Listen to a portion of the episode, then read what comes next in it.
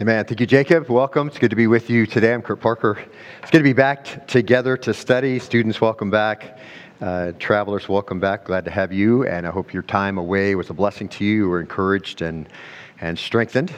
We, uh, I'm very grateful to Daniel Gillette for filling the pulpit in two, uh, two weeks back to back, a very powerful message series from Isaiah 6 who will go for me? Here am I, send me. A, remind, a very uh, important reminder of our our duties and the things that we're to do. And so it's a blessing to know that you were encouraged.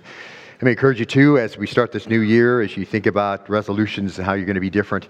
It's always on our heart to be healthy, of course, and do things. But let me encourage you, as we saw out of First Timothy, we don't want to be the kind who spend more time in the gym than we spend in the Word. So make sure that your uh, godliness is profitable. Scripture says for all things, not just in this life, but in the one to come. And so let me encourage you to do that. And if you have not started your yearly through the Word this year. Maybe you've never done that. Make this the year that you take uh, time in your quiet time to get through the Bible in a year. You can find out in the foyer uh, a trifold that can help you do that. If that's helpful to you, download the YouVersion Bible app on your phone or your tablet. That has a number of, of calendars that you can go through the Bible in a year. Let that blessing be yours as you grow and understand what the Word says. And He has the Holy Spirit has one will. He reveals that to us in His words. Let me encourage you to be in it. Before Christmas Eve Sunday, we finished the section of Paul's letter concerning the care for widows. It was a very uh, broad instruction, of course, on that ministry of the church, correcting the church there in Ephesus where they had messed up, and encouraging them on where they had got it right. And of course, it made its way into a very broad study on really a legacy of faithfulness as we talked to our ladies and we see what things the Lord thinks are important. We understand that starts early on. You begin to have this pattern of faithfulness. So let me encourage you to catch up on that if you didn't catch any of that. And now our new section is going to take us into the last nine verses of chapter 5.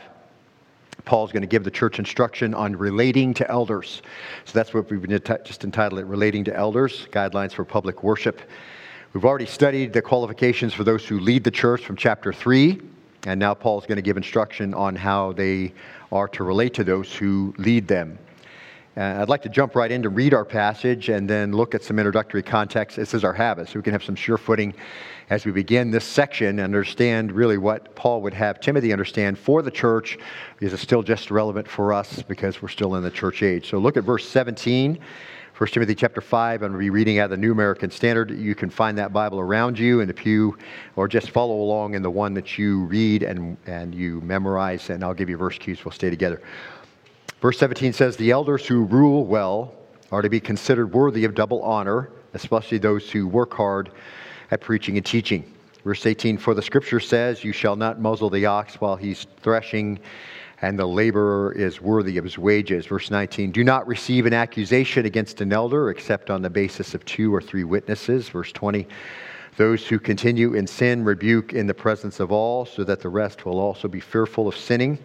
Verse 21, I solemnly charge you in the presence of God and of Christ Jesus and of his chosen angels to maintain these principles without bias, doing nothing in a spirit of partiality Verse 22 Do not lay hands on anyone too hastily and thereby share responsibility for the sins of others. Keep yourself free from sin. No longer drink water exclusively, but use a little wine for the sake of your stomach and your frequent ailments. Verse 24. The sins of some men are quite evident, going before them to judgment. For others, their sins follow after. Verse 25. Likewise, also, deeds that are good are quite evident, and those which are otherwise cannot be concealed. Let's stop right there. Clark Clifford, special counsel to Harry Truman, shares uh, this reminiscence of his former boss. Quote, every morning, he said, at 8.30, the president would have a staff meeting. One day, the mail clerk brought in a lavender envelope with a regal wax seal and flowing purple ribbons. Opening it, the president found a letter from King Ibn Saud of Saudi Arabia, whose salutation began, quote, Your Magnificence. That uh, really caught Truman's, uh, Truman's uh, uh funny bone. Your Magnificence, he said, laughing. I like that. Uh, I don't know what you guys call me when I'm not here, but it's okay if you refer to me from now on as His Magnificence. Truman subsequently sent a message to the United Nations supporting the admission of 100,000 Jews back into Israel's historic homeland. He was the first world leader to officially recognize Israel as a legitimate Jewish state on May 14, 1948, only 11 minutes after its creation.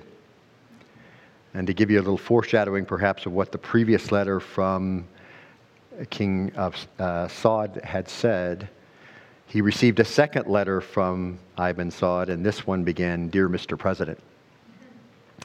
Respect, honor, they're fickle things in politics, as Truman experienced in, in his unusual presidency. First, in the death of uh, Roosevelt in his fourth term as president, and later elected himself in 1948. But even in the midst of disrespect and honor, which is very common for any kind of leadership, where he was noted as saying to be president of the United States is to be lonely, very lonely at times of great decisions. And secondly, criticism is something a president gets every day, just like he gets breakfast, end quote. But in the midst of all that disrespect and dishonor, his most famous quote is It's amazing what you can accomplish if you don't care who gets the credit. And so I think he understood that along with leadership came disrespect, along with leadership came dishonor, uh, but still, I think, not honored it perhaps as he should have been in a presidency that had some high points. Even Jesus noted the, the lack of respect that is connected with those who lead.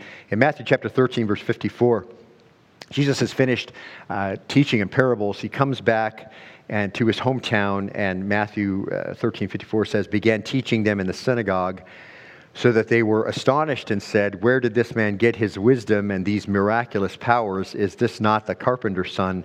Is, is not his mother called Mary, his brothers James, Joseph, Simon, and Judas? And his sisters, are they not all with us? Where then did this man get all these things? And they took offense at him. But Jesus said to them, A prophet is not without honor except in his hometown and in his own household. Jesus understood that lack of honor, the lack of respect. In the ministry of the church, we know who uh, gets the credit, we know who gets the respect. Of course, Jesus is the head, working through the Holy Spirit who works through the ministry of the Word of God and that can accomplish anything that's of any eternal consequence. Matthew chapter 16, verse 13. Jesus is coming to the district of Caesarea Philippi, and he talks about something very close to his heart. He says to his disciples, Who do people say that the Son of Man is? It's interesting, all these things that come back to his ear. And they said, Some say John the Baptist, others Elijah, but still others Jeremiah or one of the prophets. So again, disrespect, dishonor, and a failure to understand, even in the midst of all of his everything he had to say and the miracles that he did to verify who he was. Simon Peter answers and says, You are the Christ, the Son of the living God. And Jesus said to him, Blessed are you, Simon Barjona, because flesh and blood did not reveal this to you, but my Father who's in heaven. He understood the true honor, the true sacrifice, the true glory respect due to Jesus because the Holy Spirit made it clear to him and he was receptive of that understanding. I also say to you that you are Peter, and upon this rock of this truth that Peter just uttered, I will build my church, and the gates of Hades will not overpower it. It's his church that is the fullness of his plan for this world. The church, which is his body on earth, his hands and his feet. The church made possible, of course, by the work of Christ is designed to be the channel of the saving gospel to the world. And as we move into the Acts of the Apostles, we see the church is established everywhere. And leaders are appointed. And then we move into the epistles. And, and we see what the church is supposed to be like. 1 Peter chapter 1, uh, chapter 2 and verse 9. Peter says of the church, You are a chosen race, a royal priesthood, a holy nation, a people for God's own possession so that you may proclaim the excellencies of him who has called you out of darkness into his marvelous light. The redeemed, the church, are to demonstrate the saving grace of God in Christ, to proclaim and model Jesus. Just very, very simple. To be about the work of the kingdom, which primarily will include the Great Commission. And we know because we've looked at this in depth uh, at the time of the apostles, and as it comes to an end, the Lord has seen fit to call godly men to lead and teach and protect his church. And as we looked in 1 Timothy chapter 3, he's very clear and non negotiable on the qualifications for those who lead the church. And as we've seen, no church really rises higher than its leadership. And we know from the Word of God historically that He did this in the Old Testament as well. Charged men with the leadership of His people. And Hosea was given a message from God that summed that up pretty well. I'd like you to turn there if you would. We're going to be in the Word of God quite a bit today, so have it handy. Look at Hosea chapter 4 and verse 1. So if you're using a paper Bible, go to Psalms and turn right nine books Ezekiel, Daniel, Hosea. And if your pages are sticking together right there, that's probably not a good sign. All right, open those up. One of only two northern kingdom prophets, that would be Hosea and Jonah. His ministry during this time was about 30 years before the overthrow of the northern kingdom by Assyria. So you understand a little bit of the context of who he's preaching to and their unreceptiveness. In verse 1, though, I think we get a pretty good idea of how the people are. He says this Listen to the word of the Lord, O sons of Israel. For the Lord has a case against the inhabitants of the land, because there is no faithfulness or kindness or knowledge of God in the land. These are people called by the Lord's name. These are people who would be identified as those that are God's. Verse 2 there is swearing, deception, murder, stealing, and adultery they employ violence so that bloodshed follows bloodshed. Verse 3 Therefore the land mourns, and everyone who lives in it languishes, along with the beasts of the field and the birds of the sky, and also the fish of the sea disappear. Verse 4 Mark this Yet no one find fault, and let none offer reproof. In other words, there's no discernment there. Nobody says, hey, this is the real reason why the land languishes. This is the reason why there's difficulty around us. It's because of sin. Nobody understands that. Nobody finds fault. And then he says this For your people are like those who contend with the priest. In other words, they're always arguing with what they should do. The priest gives, uh, a godly priest gives what they should do. They don't want to do it. They argue about it and contend with it. And then he shifts gears and he says in verse 5, he says, so you will stumble by day, and the prophet will also stumble with you by night. And I'll destroy your mother. And my verse 6 My people are destroyed for lack of knowledge. Because you've rejected knowledge, I'll also reject you from being my priest. Since you've forgotten the law of your God, I'll forget your children. Verse 7 The more they multiplied, the more they sinned against me. I will charge their glory, change their glory into shame. Verse 8 They feed on the sin of my people and direct their desire towards their iniquity, and it will be like people, like priests. So I will punish them for their ways and repay them for their deeds. Verse 10 They will eat, but not have enough. They'll play harlot, but not increase, because they've stopped giving heed to the Lord. Stop right there. Now, those are hard words to read. It talks about the wickedness of the people, but then it shifts the blame. Who's it shift the blame to? To those who guided them supposedly to righteousness, but not to righteousness.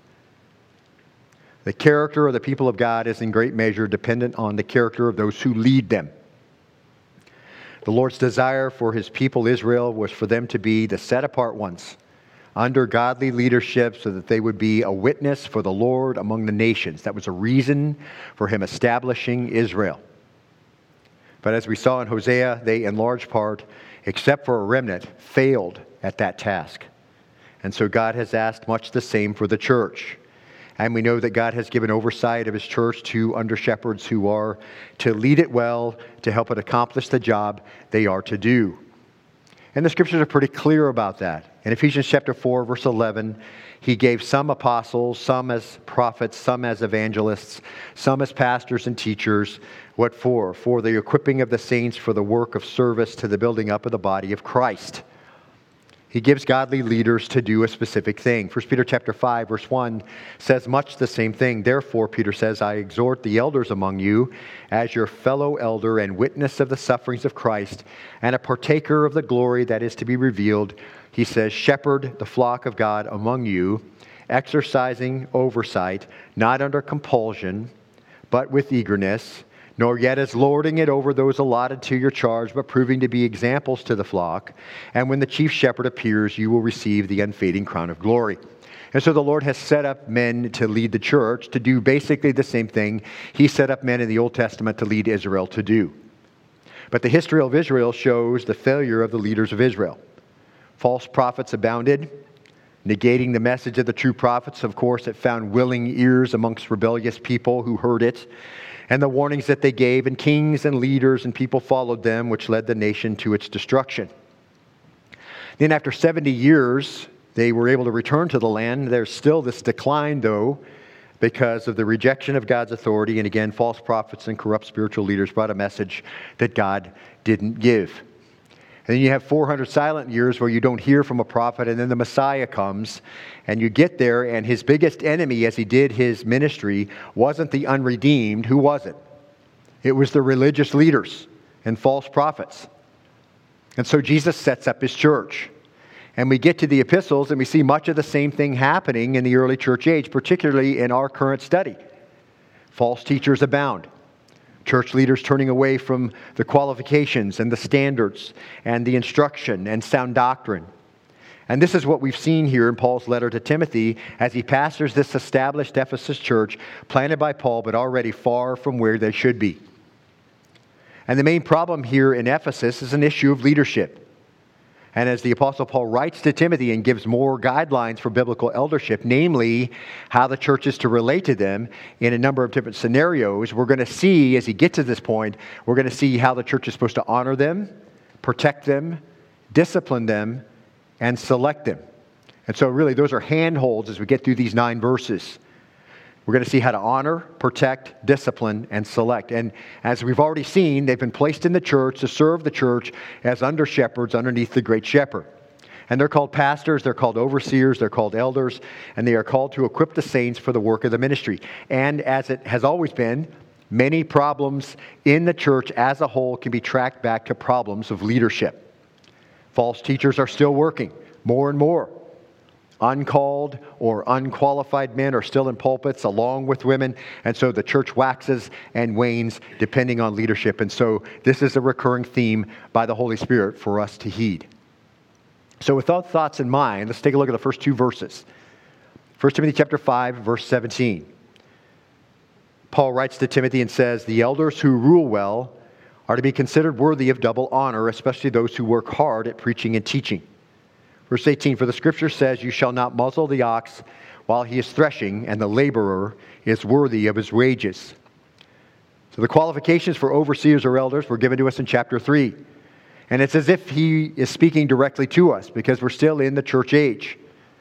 And in Ephesus, there was obviously a very serious problem among the leaders.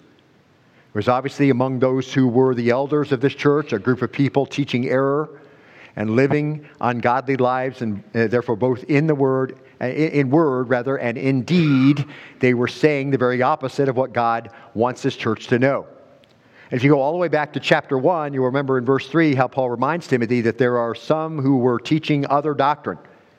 And they're giving heed to fables and endless genealogies. And they're concerned with questions rather than answers, and questions that have no redeeming virtue. They just want to argue about the minutiae and there are some, verse 7 says, who want to teach the law, but they don't understand the law.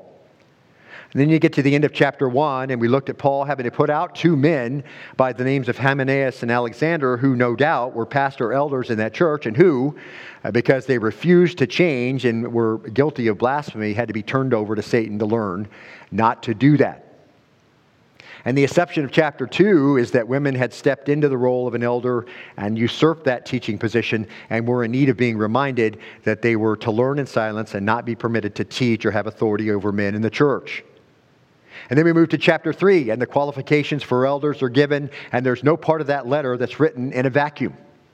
What I mean is, this is a list of qualifications for elders and it's given against the background of men leading this church who needed to be tested and measured by that standard. And then in chapter 4, we see that there were actually false teachers who had likely come up from inside the membership. In fact, that's precisely what Paul said would happen 30 years prior. In Acts chapter 20 and verse 29, Paul takes his leave of the church and he says a number of things to them, and they're weeping and they know that he's going to Jerusalem and likely going to his death. But he says, I know that after my departure, savage wolves will come in among you. So from the outside, they won't recognize that these are not actually uh, uh, under shepherds, these are wolves, perhaps in sheep's clothing, not sparing the flock. And then verse 30, mark it, and from among your own selves, he says, men will arise, speaking perverse things to draw away the disciples after them. That's precisely what Paul's dealing with with Timothy right now. Therefore, he says, be on the alert, remembering that night and day for a period of three years I did not cease to admonish each one of you with tears. I told you this would happen. I taught you true doctrine. I led you through all of this and discipled you. Be aware this is what's on the horizon.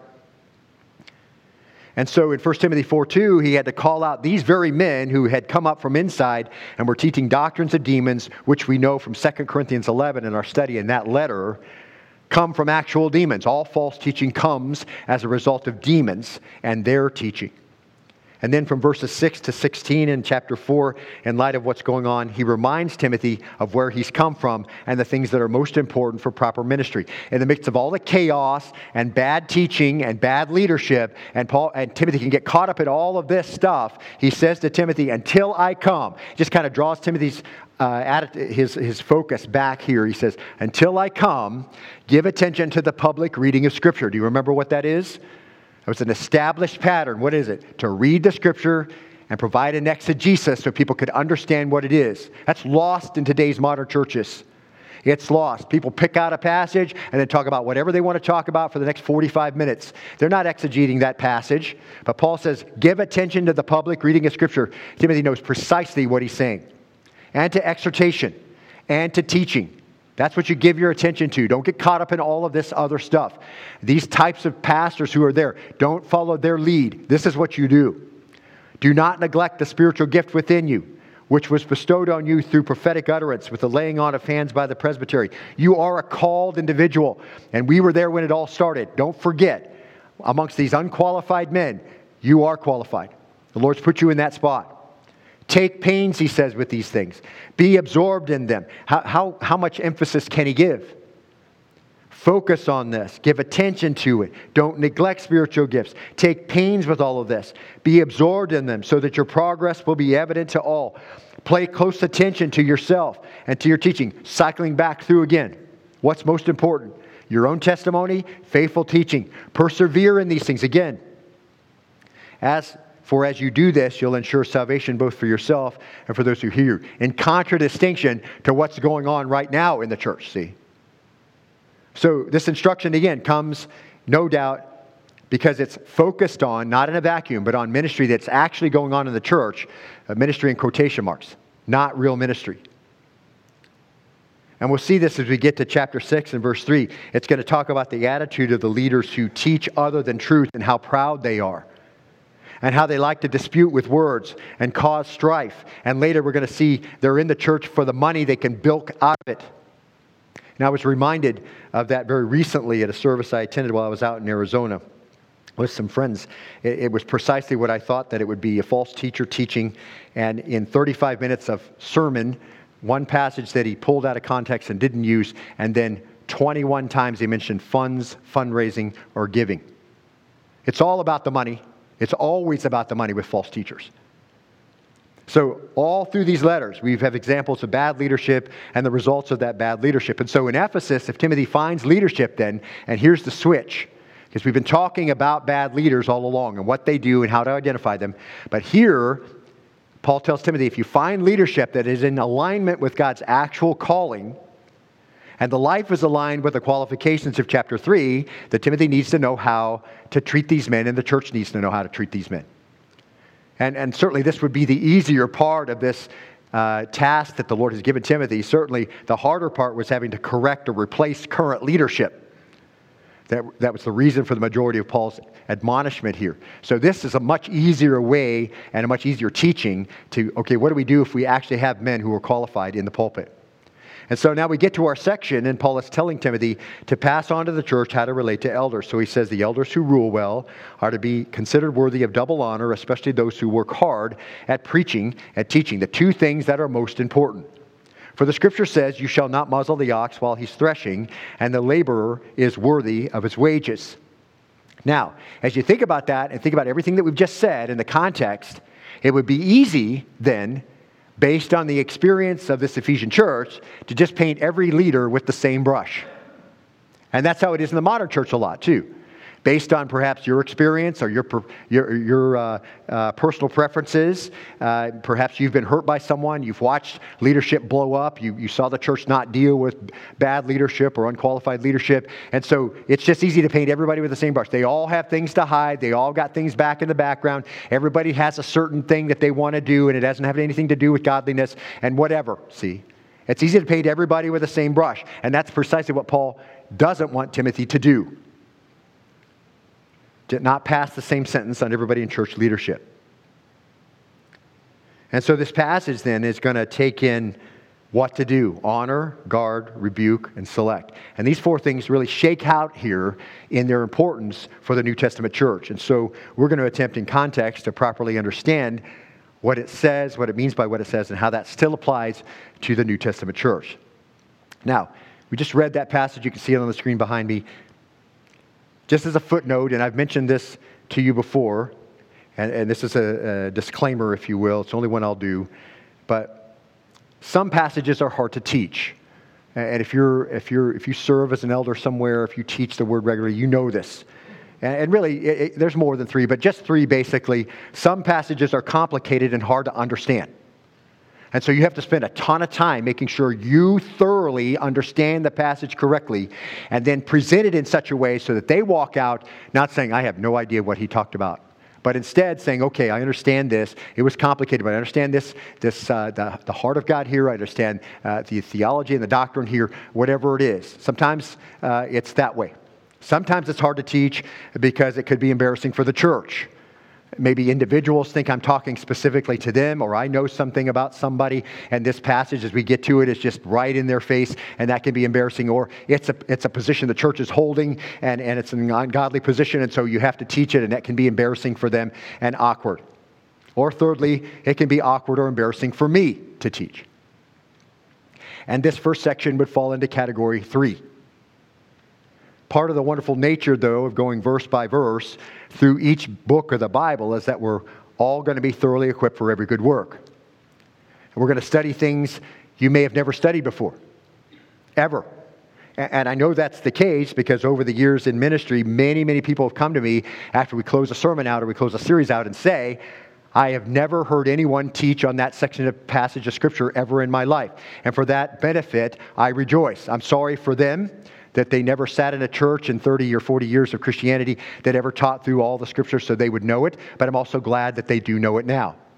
Secondly, the Holy Spirit tends to take us through sections, if we go exegetically, verse by verse through the scripture, that are appropriate for the time to benefit the church. In other words, the church is dealing with some question or some individual has some question in their life, and we teach through it. It's exactly at the right time, and it's very helpful for an individual. And so that's a great benefit of just going verse by verse through the Word of God. But thirdly, after setting the example for the proper exegesis of the Scripture, and this is where there's a lot of accountability on me. I can't realistically skip over a section just because it's awkward or embarrassing for me or you, or because it's hard. And I can't treat it in a shallow or haphazard manner either, because you're going to pick up on that and you're going to call me out, and rightfully so. So, notwithstanding, I feel a little bit awkward up here telling you that you need to honor elders, of which I am one. Obviously, it could appear that uh, I am being self serving, or that I am discontent in some way because this passage will have a lot to say that could be interpreted as me with a conflict of interest. So I just want to clear a few things up. We're going to teach through this, and I don't want you to read into anything like I'm asking for something because I'm not. Okay? We're here because we're here. It could just as easily be awkward for you as it now is awkward for me. And nor do I secretly desire anything. I'm perfectly content with everything that you provide. And I'm grateful for it. And as I mentioned several weeks ago, my desire is really to teach through the Word of God, and that's what we're going to do. That's my sole desire before the Lord. And before I come to church every single Saturday night, I wake up numerous times. I just ask the Lord, Lord, this is your church. This is your word. I'm supposed to teach this word to your church, help them to go out knowing more about you, appreciating parts of your nature, what you have to say to them, and respond in obedience. That's all I want. I don't have any vested interest other than that, to just discharge my ministry as faithfully as I can over the long haul. That's it. And I think every faithful Bible teacher, you think the same thing. That's, that's all you want the church to be benefited, for him to grow and, and, and be equipped for every good work. Paul said of himself and everyone who followed after, not as an apostle, of course, because there are no more apostles, but as those who serve the church as elders. He said in 1 Corinthians 4 1, he says, Let a man regard us in, a, in this manner as servants of Christ and stewards of the mysteries of God. In this case, moreover, it's required of stewards that one be found trustworthy. And, and that word, um, stewards, is the word oikonomos. That's a house manager. And the house manager, that's not an important job. Just somebody who makes sure everything's taken care of has to be faithful.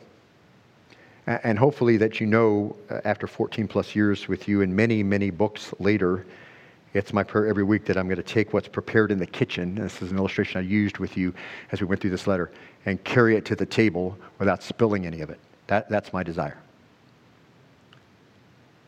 And doing this is my overriding goal and also my great dread that I won't do it correctly and fall under that condemnation in James of be not many teachers, for theirs is the greater condemnation.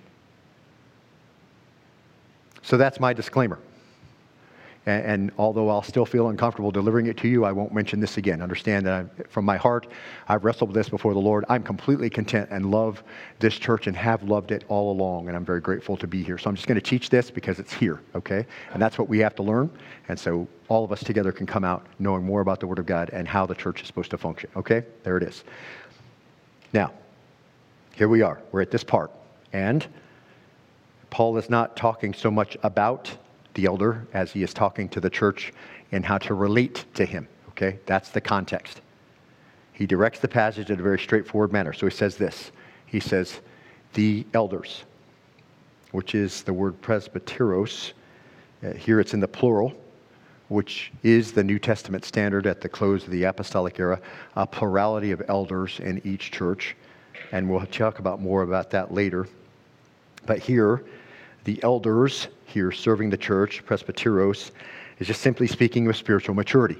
Now, the word itself can mean an older man and sometimes is translated older man, but like the word deacon, which is translated servant but is used as a, in a proper noun form because it's a position, that's the same use here.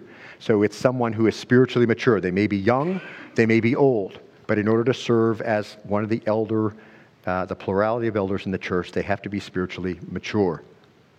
And chapter 3, Paul uses the word, the office of overseer, episkopos, typically translated bishop, which just indicated that the office includes the labor of oversight, has to do with overseeing the church, of investigation, of inspection, of direction, to lead and instruct and deal with difficulty, coordinate, supervise, all the things that have to do with oversight. And we saw from our introduction that's the same thing as the office of elder, which we're looking at now. The Bible uses them interchangeably. Uh, we also see the word shepherd used of this position poimaino. It's what it has to do with taking care of the flock. We saw 1 Peter 5 just a minute ago that uses the word shepherd, shepherd the flock of God among you. It is an agrarian uh, illustration. It helps us understand what it means to, to take care of and to feed and, and to uh, make decisions and move the flock and treat injuries and watch out for them. It's translated by the word guardian sometimes, so it has that idea. And all these words refer to the same person.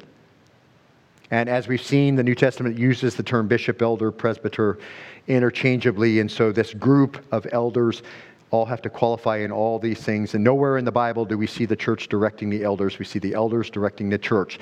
This is the pattern of the New Testament church. There is no other pattern.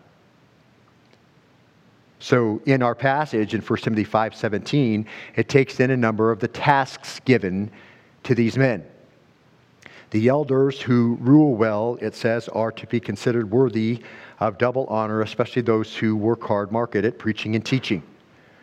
That is the main job of those who are elders to preach and teach. We've seen that over and over again. We know it's the main thing. We just got through reading the passage where Paul in chapter 4 says, Give yourself to these things. It's the main thing you have to do. Those who serve as elders and pastors of overseers, it says, rule.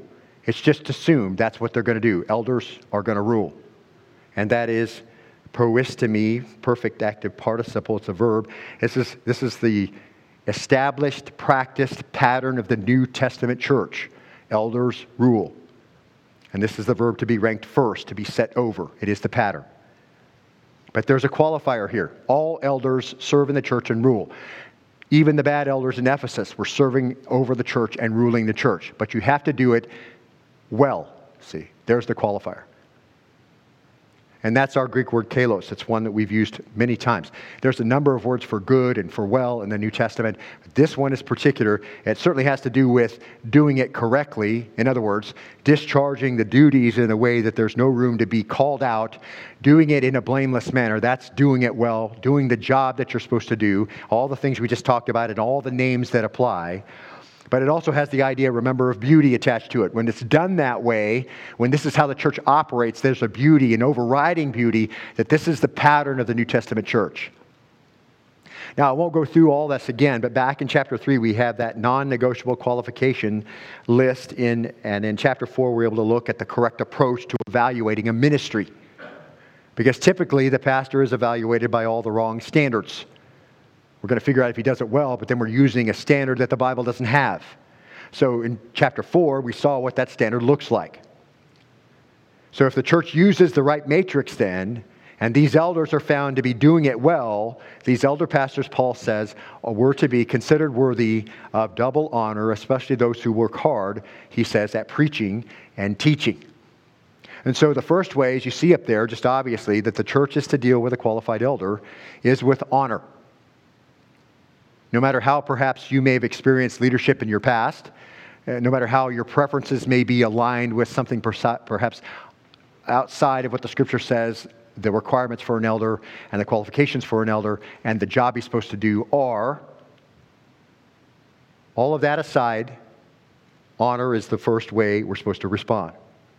First calls for honor to be given to a pastor elder in the church, those who serve the church, leading the church, as it were, fathering the church by way of example and leadership and feeding and teaching in the church, are to be given honor. All those qualifications, they manifest those things because those are the same godly pattern for everybody. It's not a separate standard for those who stand in the pulpit and those who sit in the pews. It's the same standard for everybody. It's just those that lead the church have to hold those qualifications and they can't be able to be called out. And then that becomes the example for those who follow. And this teaching about honoring is not isolated to the pastoral letters. It's in other places as well. And those places help flesh out this principle for us. So we'll look at just a few of them in the time that we have. In 1 Thessalonians chapter 5 and verse 12, Paul's talking to the church. Here's what he says. But we request of you, brethren, that you appreciate, that's the verb to know, to know them, those who diligently labor among you and have charge over you in the Lord and give you instruction so Paul says to the church in Thessalonica, those who are over you in the Lord, who work hard for you, work hard among you, you should know them, you should love them, you should esteem them for the work that they render. Not unlike the passages we're looking at right now. In Hebrews chapter 13 and verse 7 and verse 17, we see much the same written to the church. The writer says, Remember those who led you who spoke the word of God to you, and considering the result of their conduct, imitate their faith. And then verse 17, obey your leaders, submit to them, for they keep watch over your souls as those who will give an account. Let them do this with joy and not with grief, for this would be, he says, unprofitable for you. So it starts out in verse 7, it says, call what they do to your mind. Make sure you evaluate what they're doing. And this is a very good sense Understand how they conducted themselves. Look at the outcome of their life. What do their children look like? How does their life conducted in the, in, in, in the uh, area around them? See, all those things out of 1 Timothy chapter 3. You have to take a look at that. How does that work its way out? Call that to mind, those who gave you direction. And that's the word for ruled over. Those who ruled over you, love them, esteem them, know them, remember their life, follow their pattern, obey them, submit to them. All these things are in the imperative. And do this with all joy and not grief so that they can have joy. Because if they don't, then their ministry will be unprofitable to you. And their report to the great shepherd will be unprofitable to you. So this command from 1 Timothy 4:17 isn't isolated, see? Proper honor, proper respect to those who that are uh, over the church in the Lord is a common command. And there's other passages as, we'll, as we work our through, through this section that we'll look at too that'll help you understand that. Now we're almost out of time, so I want to wrap this up in a way that we can just open it back up next week and take right off with it. So I'm going to ask a question that's in everyone's mind and then answer that question with the Word of God and use a number of places to do it so you'll know that we've got it right. Okay? Because 2 Timothy chapter 2, verse 15, you remember this, we've looked at it before. It talks about accurately handling the word of truth. And I've told you that's an idiom for making a straight cut. And really, if you're, if you're a craftsman, you understand this. You make a jig, so if you need a piece that's the same, maybe you need 15 pieces that are the same, you set up your saw so you can cut all 15 pieces exactly alike, okay? Or if you're a tile guy and you need, you know, 20 pieces of tile that are cut exactly the same, you set it up so you can just do it over and over again. That's the idea. The idea is this. If you're going to rightly handle the Word of God, then that means if you come to an understanding of what a word means in a certain place, and you pick that up and you take it over and you find the word somewhere else, you drop that meaning in, what are you going to have? It's going to work perfectly. See, that's what it means to rightly handle the word of truth. It doesn't mean one thing one place and something else some other place. There are some verb tenses and stuff that can change its application a little bit, but it's going to mean exactly what it means, and that's the point. So that's what I want to do here because there's a lot of discussion about what does that mean, double honor, and what does honor mean by itself, and so we're going to look at that. And in exegetical terms, if you come to the right interpretation of the word in one place, it should fit perfectly everywhere else. That's what we're going to do. So the question is what does it mean to honor the elders who are qualified to do their jobs well according to a biblical matrix? What does that mean? Now, let's look at it. Honor is the Greek noun time. It is used 43 times in the New Testament, and 35 of those times it's used in terms of respect or regard. 1 Timothy chapter 6, verse 1 all who are under the yoke as slaves are to regard their own masters as worthy of, mark it, all honor, so that the name of God and our doctrine will not be spoken against. What does that mean? Well, it has a great application. In the biblical time, it could be someone who's a slave, it could be someone who's serving as a servant. It certainly has application today if you're employed by anyone and you're under them and you have to work for them. Someone who's employed by another is to give their master or their employer what? respect, or high regard. You're supposed to respond that way. So keep that in mind, beloved. Wherever you work, whoever you work for, whether they're godly or ungodly, you're supposed to respond to them with honor and respect and regard because that makes the gospel look good. And we see that over and over again. It's, it's, as you will, Joseph under Potiphar, a wicked individual. Joseph, though, worked hard, the Bible says, so that Potiphar didn't even know where the bread on his table came from. He worked faithfully before the Lord. That's what we're to do. So, pilfering and talking bad about your boss and, and uh, undercutting and working uh, less than you should, not giving eight hours of work for eight hours of pay. Listen, that doesn't make the, the gospel look good. That undermines the doctrine you say you believe. Don't be that person. Okay, so here particularly, though we understand the word, it's very clear and it's very clear its application. So maybe that'll align you a little bit better with, with your job, whether you like it or not. The Lord's provided it for you to provide for the needs of your needs and perhaps the needs of your family. And so that's what it means to give the master, or give an employer respect or high regard. Now, uh, there's, there's at least 43 times in the New Testament it's used exactly like that. We won't look at all of them, obviously, for time's sake. But the other eight times the word time is used, uh, and it has to do with money or remuneration. And you've already seen one of these, if you remember, all the way back in verse 3 when we spoke about widows. When Paul gave the instruction, he says, Honor widows that are really widows. And what we saw there was inherent in the word honor, along with respect and high regard, obviously. It has the idea of financial support, remember? Because right away it said, Let those who are children and grandchildren provide for the needs of, honor their mother or their grandmother if she is a true widow. There was a remuneration a- a- aspect of it, and that really was the whole overriding passage. How is the church going to support monetarily those who are true widows? And what does that look like? And we've looked at all of that, so we won't go back through it. But I think you understand that. Honor widows that are really widows. And we saw inherent in that, along with respect and high regard, is financial support. It includes the area of remuneration and, and even we haven't even have an English word that we understand, and that word is the word honorarium, right? So if you go to speak somewhere, they may agree to honor you uh, by what you have to say by giving you some money for saying it. And so we understand that. There's a number of passages I think that can make it clear for us uh, that part of it, that remuneration part. In Matthew 27, verse 6, the chief priests took the pieces of silver and said, It's not lawful to put them in the temple treasury, since it is, here's our word, time, price of blood. It has to do with money. Acts chapter 4, verse 34 For there was not a needy person among them, early church, for all who were owners of land or houses would sell them and bring the, here's our word, time, proceeds of the sale. 1 Corinthians chapter 6, verse 20, you've been bought with a, here's our word, time, price. What was that price? Sacrifice of Christ on the cross, right? Therefore, glorify God in your body, which is the Lord's. And, and we'll look, and, and I want to look at this because it's been a while since we've been there. In 1 Corinthians chapter 9, as Paul is talking to the church about being paid for what he does. I don't know if you remember that whole thing. And, and there were a lot of people in Corinth who disrespected Paul, dishonored Paul. Paul understands what it's like to minister faithfully and be dishonored. He understands what it's like to be disrespected in a church where he's given uh, huge time and of his life.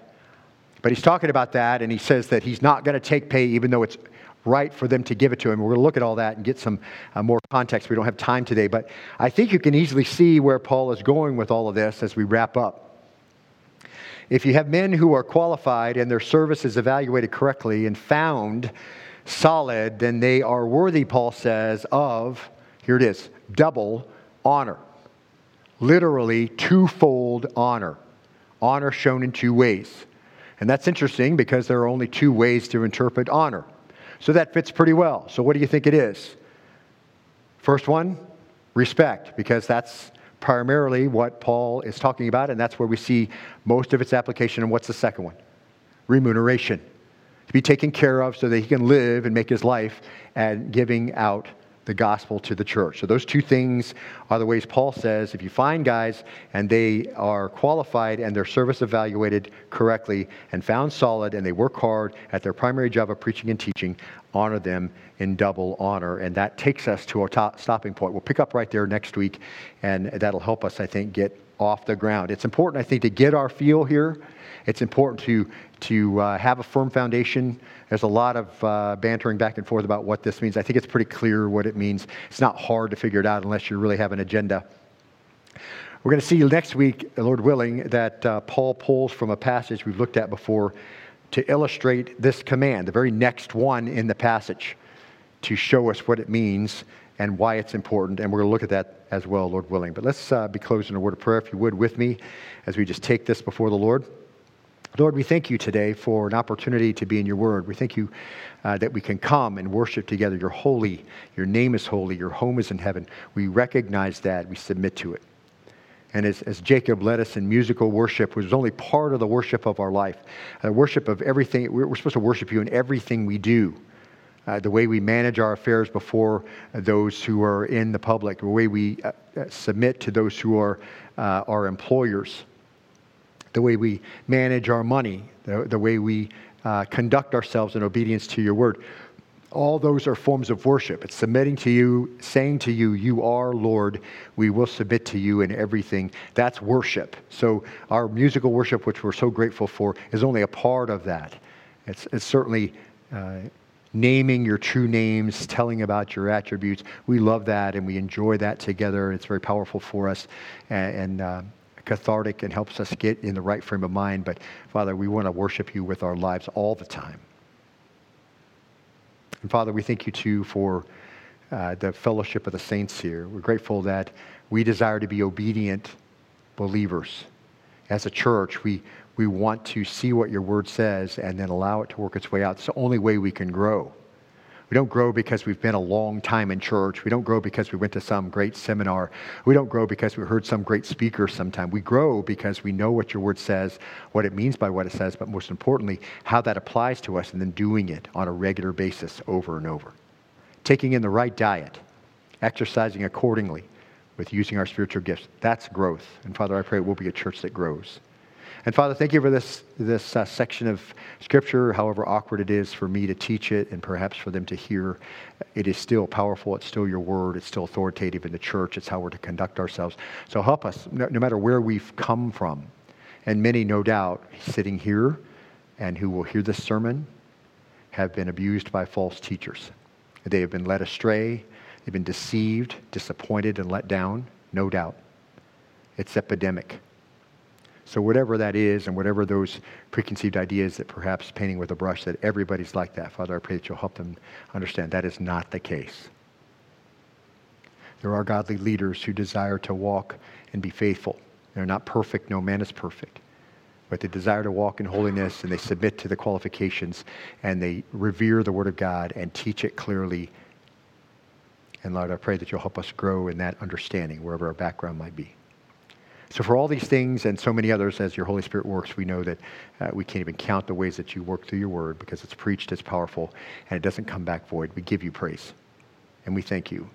And we say all this in the name of Jesus, whom we love and serve and desire to see. And all God's people said, Amen.